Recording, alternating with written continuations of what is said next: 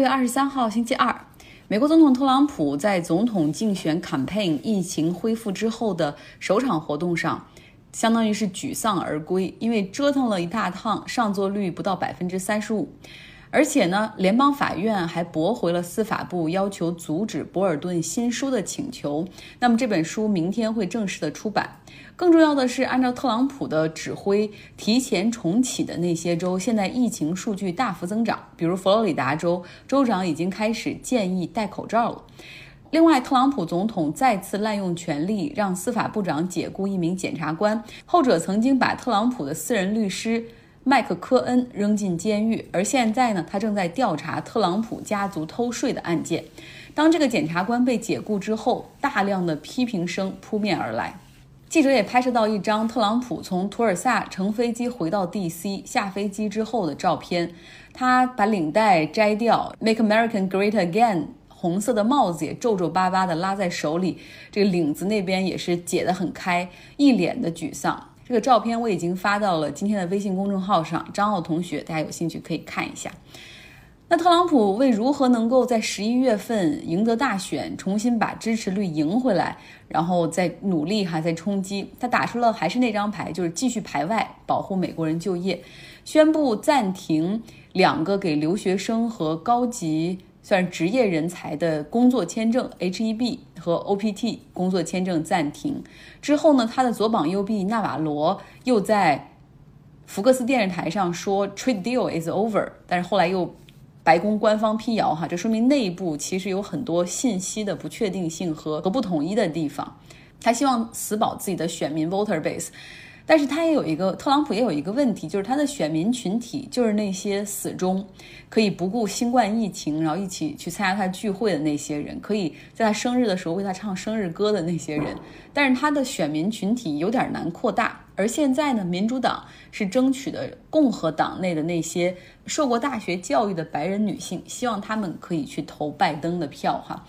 来到欧洲。法国的中小学还有两周就要放暑假了，但是法国政府还是决定十五岁以下的学生必须重返课堂。在周一的时候，法国出现了百万学生复课的景象，从幼儿园到初中，已经 homeschool 三个月的孩子们终于背着书包重新回到学校。有的家长很欢迎，认为说这太好了，孩子终于不用每天在家看着 pad 和电脑来学习了。也有人质疑说。马上就要放暑假了，这样的冒险是毫无意义的。虽然说回学校的命令是 mandatory，是这种强制执行，但是学校也大部分理解一些家长的反对情绪哈，所以没有去上学的孩子，学校也不会给予惩罚。西班牙受疫情打击不小，但是为了恢复经济，他们重启的力度很大。从上周日开始，已经开放国境，允许欧洲国家的游客入境。很多法国人就直接开着车去西班牙开始大采购了，比如说去买烟和酒的比较多，因为法国的烟酒税比西班牙高。本周西班牙还会开会讨论，并且和欧盟进行协调，来决定是否可以尽快对欧盟之外的旅客开放。那西班牙的酒店业也表示说，真的很希望能够赶紧开门，因为今年已经不是讨论到底能不能赚钱的问题了，而是要讨论如何可以少亏损一点。旅游业占葡萄牙 GDP 总量的百分之十二，所以看来真的是不能推了。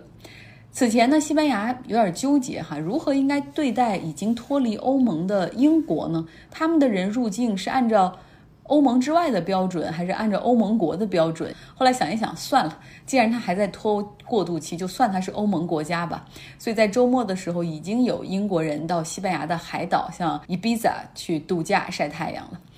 那我想到了西班牙的邻居葡萄牙，我有很多同事在葡萄牙里斯本工作。葡萄牙现在唯一让他们有些担心的就是，虽然没有全部的对游客开放，但是保持着对葡语国家，也就是曾经葡萄牙那些殖民地的通航，比如说巴西，这就让很多人感到紧张啊。政府的意思可以理解，就是葡语国家、前葡萄牙殖民地的这些国家密切紧密，不能断航，而且葡萄牙。大家想，它是那么小的一个国家，但是它那个几个葡语国家，像莫桑比克、安哥拉以及巴西，这都是很大的市场。这些国家也是葡萄牙一直以来的一个很强的一个贸易伙伴。但是，巴西现在的疫情已经进入到高发期了，所以当地人就担心说，和巴西继续保持通航的话，肯定会给葡萄牙带带来输入性的感染，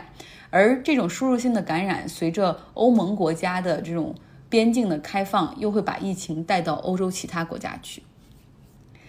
说说沙特，沙特一年中最重要吸引游客的日子也很快就要到了，那就是麦加朝觐日，今年是七月二十八号到八月二号这一周。考虑到疫情的情况，沙特宣布今年将禁止所有的外国朝觐者来进入沙特。不要小看这一周的潮进期哈，每年大概这一周就可以吸引到两百万的外国游客从世界。各地而来来朝觐，那所创造的收入和就业基本上占了沙特非石油部分 GDP 的百分之二十。像印尼每年大概就会有二十万的信徒报名来前往，就因为报名的人太多了，所以最终还要抽签儿来决定。啊，这些人来，你想航班的收入、酒店的收入，包括吃食宿，哈，这是一大笔的钱。因为疫情的缘故，沙特决定只对少部分的沙特国民开放。沙特目前有十六万人感染 COVID-19，而且死亡人数是达到了一千三百人。他们会在朝觐人数上加以限制，让现场可以保持安全的社交距离，不至于成为传染的温床。那沿着沙特继续往上说，哈，这黎巴嫩，中东的曾经的一个明珠。黎巴嫩的经济在疫情之前已经困难重重了，现在因为疫情更是雪上加霜。从去年十月份到现在，黎巴嫩的货币贬值了百分之七十，这影响到了很多在当地打工的外国人的生活，也叫外国劳工外劳的生活。现在他们的首都贝鲁特埃塞俄比亚大使馆。因为疫情处于关闭的状态，但是它门前的人行道上却并不安静。大概有三十多个埃塞俄比亚的妇女就带着自己的行李睡在大使馆门口的路边。他们大部分是过去在黎巴嫩家中做那种就是住在家里的 home stay 的女佣。那现在因为经济不好，这些他们的雇主把这些女佣辞退，然后直接把他们的东西打包好之后，连人带物。用他们的话说，像垃圾一样，就一一起扔到了埃塞俄比亚大使馆门口，说使馆会帮他们解决。可是使馆呢，早就关闭了，也没有开放。在黎巴嫩，现在大概有二十五万的外国劳工，其中埃塞俄比亚人占到十到十五万人，绝大部分是女性。他们的工作除了在服务业打工的，大部分都是在做女佣。在二零一八年的时候，我看过一个电影，相信很多人也看过，叫《何以为家》，讲的是一个黎巴嫩的小男孩 Zan，他的父母把他的妹妹当成商品给卖掉了，他一气之下和这个家庭决裂，哈，离家出走，开始流浪。好不容易遇到了一个好心的埃塞俄比亚的女士，她呢依靠着假的许工作许可在外打工，同时艰难的带着她的孩子。后来因为被发现使用假的工作签证，又被扣押，准备遣返。再结合今天的新闻，我有一个问题哈，就是为什么有这么多的埃塞俄比亚的女性会在黎巴嫩打工呢？所以今天就做了一下小小的研究。如果大家看地图的话，会发现埃塞俄比亚距离中东其实很近，比如说与沙特这些国家基本上只相邻相隔一个红海，而红海又很狭长哈，所以距离非常的近。埃塞俄比亚的人口这些年是迅速的增长，已经超过了一亿人。那当地是工作。机会少，但人很多。同时，农业方面也是地少人多，有机会能够前往国外打工，不仅可以改善生活，甚至可以解决家里人吃饭的问题。很多人打工就是为了往家寄钱。像埃塞俄比亚当地很多地方还没有通电，尤其是在旱季来临的时候。中东很多国家缺少劳动力，他们开放外劳的引进，像沙特、阿联酋、卡塔尔，再比如说今天故事的主要国家黎巴嫩，他们都有一个叫卡法拉 system 这样的一个雇主担保制。也就是说，如果你想聘一个外国人的话，作为雇主可以作为担保人帮这些外劳申请工作签证。但是呢，这个弊端就是一旦工作关系解除的话，这个工作许可、工作签证会立刻失效，这个外劳就必须立刻离开国家。这样的话，就给雇主很大的这种空间，可以尽情的去压低他们的给的价格、给的钱。因为对于来打工的外劳来说，想换工作、换雇主的可能性几乎为零。在黎巴嫩、埃塞俄比亚女佣们，她们每个月的收入大概只有一百五十美元这么少。还有一些雇主因为扣留着这些外劳的护照，不仅不给钱，甚至对一些妇女施以暴力和性侵犯，有的时候逼上绝路，愤然出走。那么这时候，这些埃塞俄比亚的这个女性们就需要办理。假的工作签证和护照的地方，然后或者是冒着风险去打黑工，这样的情况下，工钱和工作条件就更难以保障了。那么现在，这些流浪在巴嫩埃塞俄比亚大使馆门前的女性，她们也很希望能够返回家乡。他们的新闻被媒体报道之后。埃塞俄比亚政府说：“哦，可以，我们也可以搞一个包机去接在埃塞俄比亚滞留的这些外劳回国，但是单程的机票需要自己出钱，五百美元。这些钱，说实话，很多人都拿不出来。”好，我们回到亚洲哈。昨天听了生活在缅甸的 Michelle 给我们讲了 stateless 无家可归的罗兴亚人。他们为什么会进入缅甸的若开邦定居生活？那么今天我们来听他们故事的下半部分：这些罗兴亚人如何成了难民？而这场难民危机的债主又是谁呢？那一九七一年呢？第三次印巴战争爆发，在这场战争当中，东巴基斯坦寻求脱离西巴基斯坦，他们寻求民族独立，而且最后也成功了，建成了孟加拉国。所以，我们现在所说的孟加拉，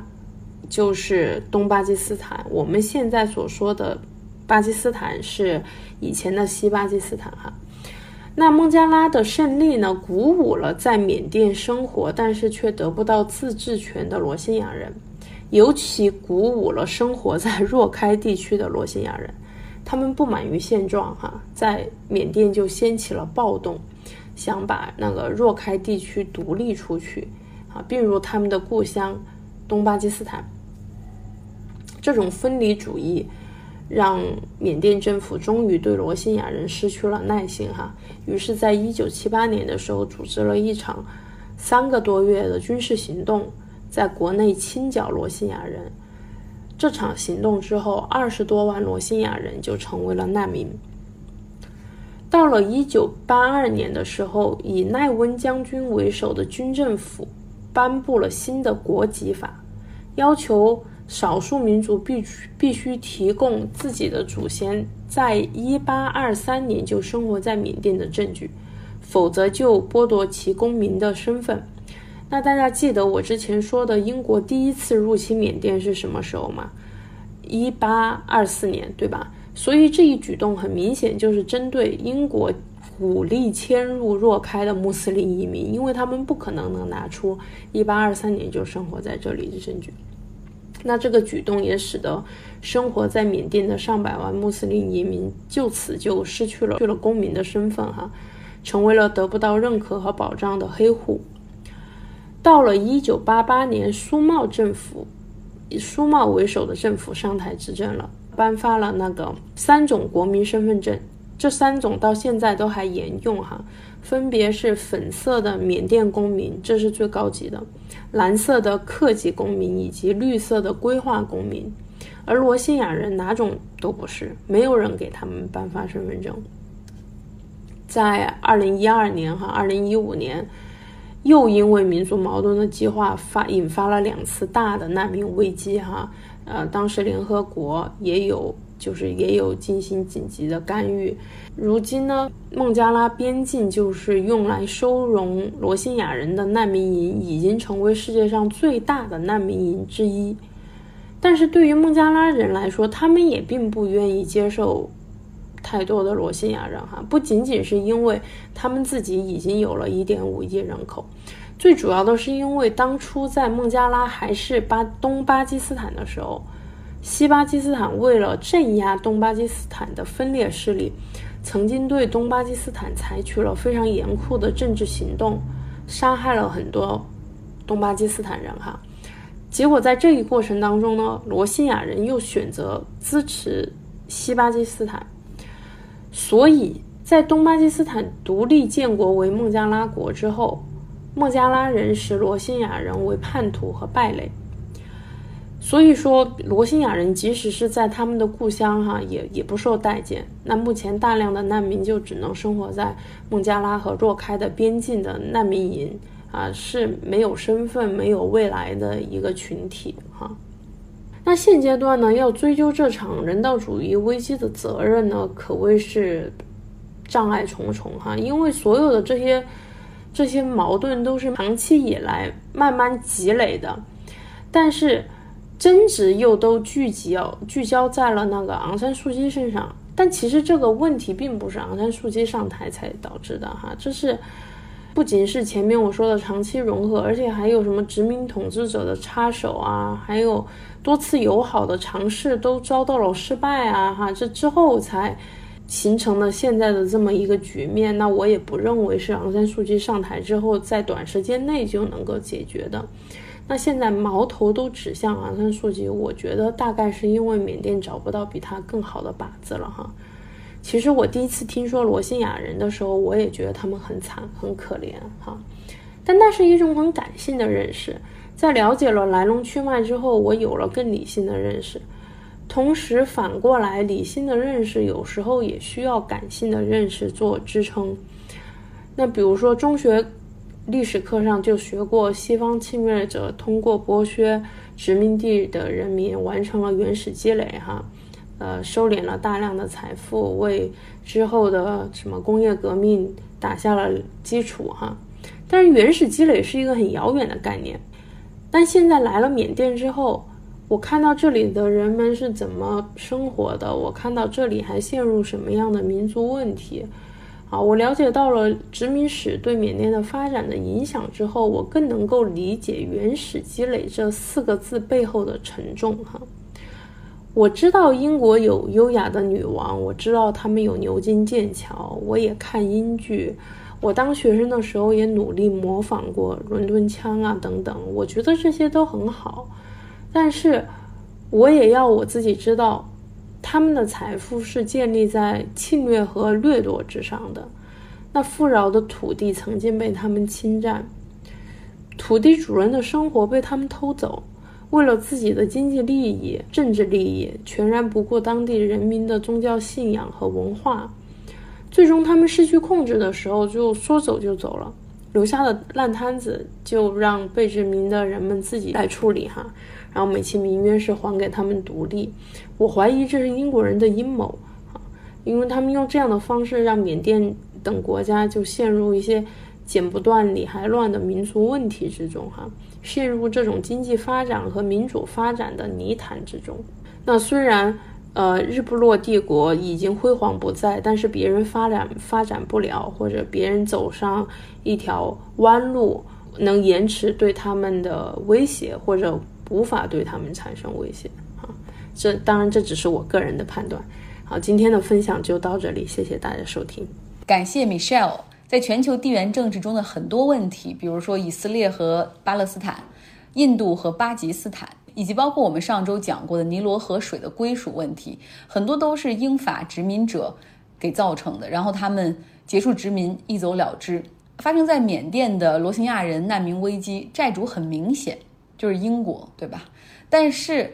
要想解决这个难民危机，想必英国不会再出头，因为这是你们的国土，现在是你们的问题了，所以。解决仍需要更多当事国的努力哈，以及国际社会的关注。米歇尔所讲的罗兴亚人的完整版本的音频，我今天也放出来了，欢迎大家复听。另外，也希望更多身在国外的小伙伴愿意和我联系，讲一讲你们所生活的国家历史、政治、文化、生活。同时呢，也希望大家一起来回馈像 Michelle、Jessica 这样愿意跟我们分享他们生活、愿意找资料去梳理这些历史的这些朋友。那最好的回馈办法就是把我们的音频分享出去，让他们的故事可以触及到更多人，被更多人听到。